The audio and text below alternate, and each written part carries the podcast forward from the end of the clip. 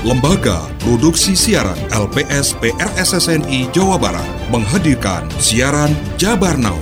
Berita yang dihimpun dari redaksi PRSSNI di Jawa Barat. Penutupan sementara karena dikhawatirkan membahayakan pengguna jalan sambil melakukan penggantian baut dan pengecoran serta pengaspalan. Tersangka ini mengaku dia sengaja untuk mengelabui bahwa kejadian di TKP itu seakan-akan bunuh diri ya.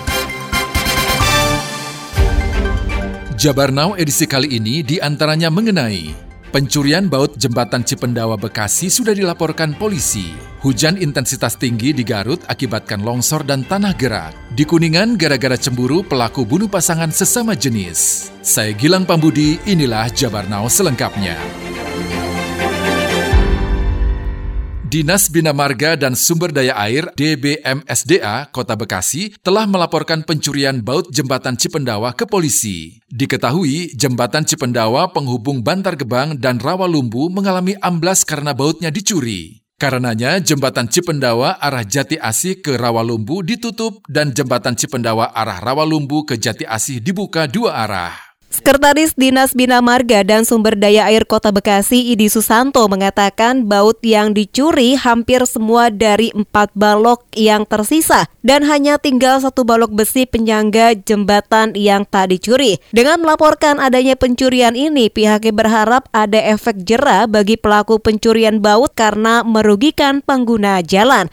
Setelah kejadian, memang kami segera berkoordinasi dengan Dinas Perhubungan dan Polres eh, Metro Kota Bekasi untuk dilakukan penutupan sementara karena dikhawatirkan membahayakan pengguna jalan. Saat ini kondisi jembatan kita lakukan penutupan total sambil lakukan penggantian baut dan pengecoran serta pengaspalan untuk di posisi jembatan.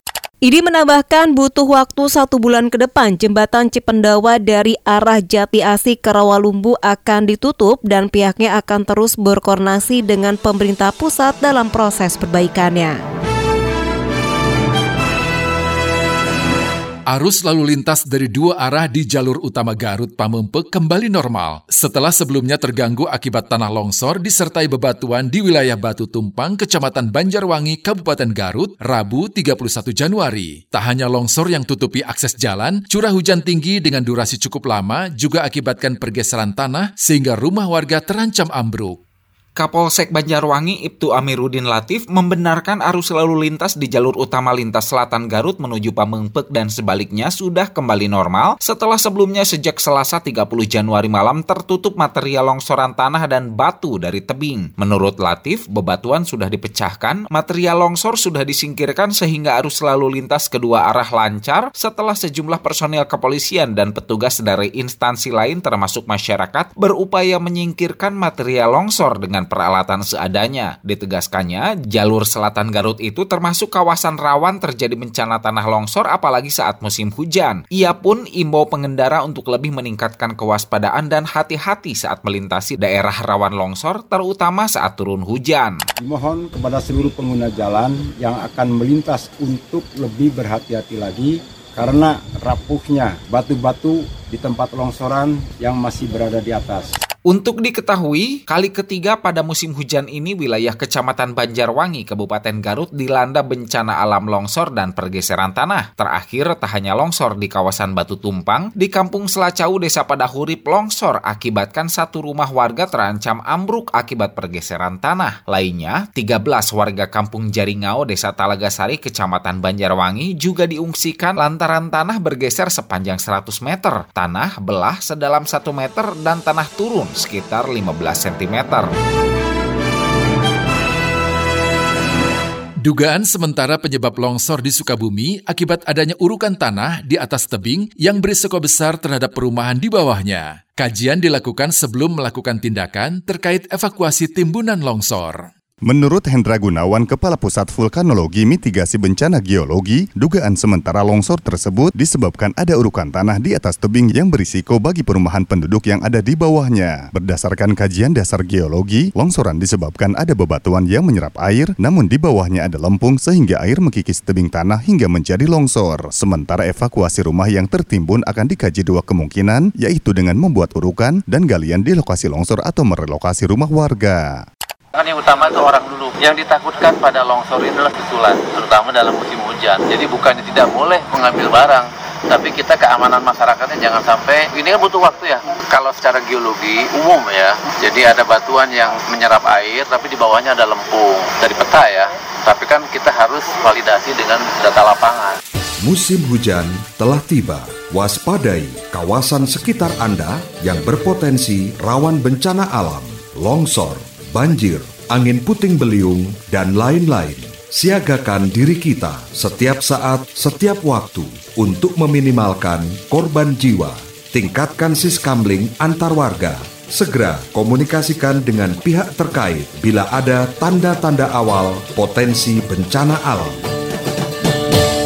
Pesan ini dipersembahkan oleh PRSSNI Jawa Barat. Terima kasih Anda masih setia menyimak rangkaian berita dalam Jabar Now yang disiarkan serentak radio anggota PRSSNI se-Jawa Barat. Saudara, Kepala Seksi Operasi SAR Jakarta mengungkap penyebab tersesatnya 16 peziarah di Gunung Pangrango. Mereka awalnya berencana turun pada hari Minggu namun terpisah menjadi dua grup. Saat ditemukan tim SAR, mereka masih memiliki cukup logistik. Tersesatnya 16 orang itu diduga akibat cuaca ekstrim dan sulitnya medan yang dilalui.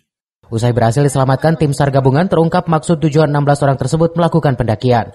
Sore mereka gerak sempat bermalam di sana dan rencana hari Minggu kemarin sore mereka turun. Dari informasi awal, tim SAR terima mereka terpisah jadi dua grup, tiga orang dan sepuluh orang. Sebelum ditemukan, menurutnya ia telah menerima pesan terlebih dahulu dari salah satu anak yang orang tuanya tersesat di Gunung Pangrango. Dari informasi awal yang kami terima, mereka terpisah jadi dua grup lah, tiga orang dan sepuluh orang. Informasi awal ya. Komunikasi terakhir dengan para survivor itu sekitar pukul 5 sore dan mereka posisi di sekitar Tantang Rango dan setelah itu tidak ada kontak dengan mereka. Lebih lanjut, ia mengatakan pada saat ditemukan 16 orang tersebut masih memiliki cukup logistik. Tersesatnya 16 orang tersebut diduga akibat cuaca ekstrim dibarengi medan yang menurutnya cukup sulit untuk dilalui. Hanya dalam hitungan jam, pelaku pembunuhan teman kencan sesama jenisnya, inisial SN usia 43 tahun, pria asal desa Karanganyar, kecamatan Dharma Kuningan, ditangkap polisi. Pelaku ditangkap saat turut mengantar jenazah korban ke rumah sakit. Usai membunuh korban, pelaku berpura-pura melaporkan kejadian tersebut kepada tetangga hingga RT setempat. Bahkan pelaku turut membantu evakuasi jenazah korban hingga mengantarkannya ke rumah sakit. Pelaku terlihat sangat tenang hingga pura-pura turut berduka. Pelaku dan korban merupakan pasangan sesama jenis yang tinggal bersama di kamar kontrakan tersebut selama tiga bulan. D alias gadis 30 tahun, teman sekamar pelaku ditemukan meninggal dunia di kamar kontrakannya yang berada di Kelurahan Awirarangan, Kecamatan Kuningan, Kabupaten Kuningan pada Selasa 30 Januari 2024. Pelaku pun mengelabui tetangga dan petugas kepolisian seakan-akan kematian korban adalah aksi bunuh diri. Hal ini dibuktikan dengan diletakkannya obat-obatan milik korban di sekitar jenazah dan selembar surat wasiat yang seolah-olah ditulis oleh korban. Pada saat kita olah TKP memang terlihat kondisinya seperti orang bunuh diri. Kasat Reskrim Polres Kuningan AKP Iputu Ika Prabawa mengatakan, setelah dilakukan olah tempat kejadian perkara, ada kejanggalan yang ditemukan pada tubuh korban. Setelah dilakukan penyelidikan lebih lanjut, ternyata korban meninggal dunia bukan karena bunuh diri tetapi dibunuh.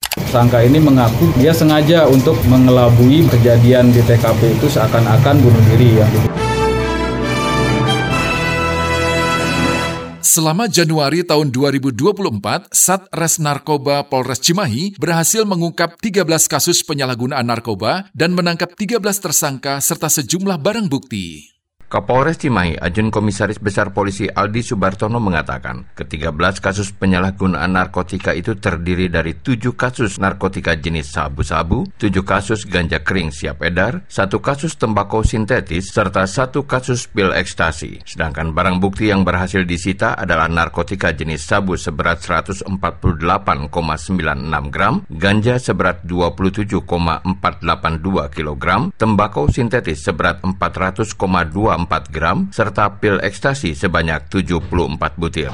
13 kasus jumlah tersangka 13 orang 7 kasus narkotika jenis sabu 4 kasus narkotika jenis ganja 1 kasus narkotika tembakau sintetis serta 1 kasus narkotika jenis ekstasi. Lebih lanjut AKBP Aldi Subartono meminta kepada seluruh lapisan masyarakat untuk lebih meningkatkan kewaspadaannya dan segera melapor jika di wilayahnya terdapat adanya dugaan penyalahgunaan dan peredaran gelap narkoba.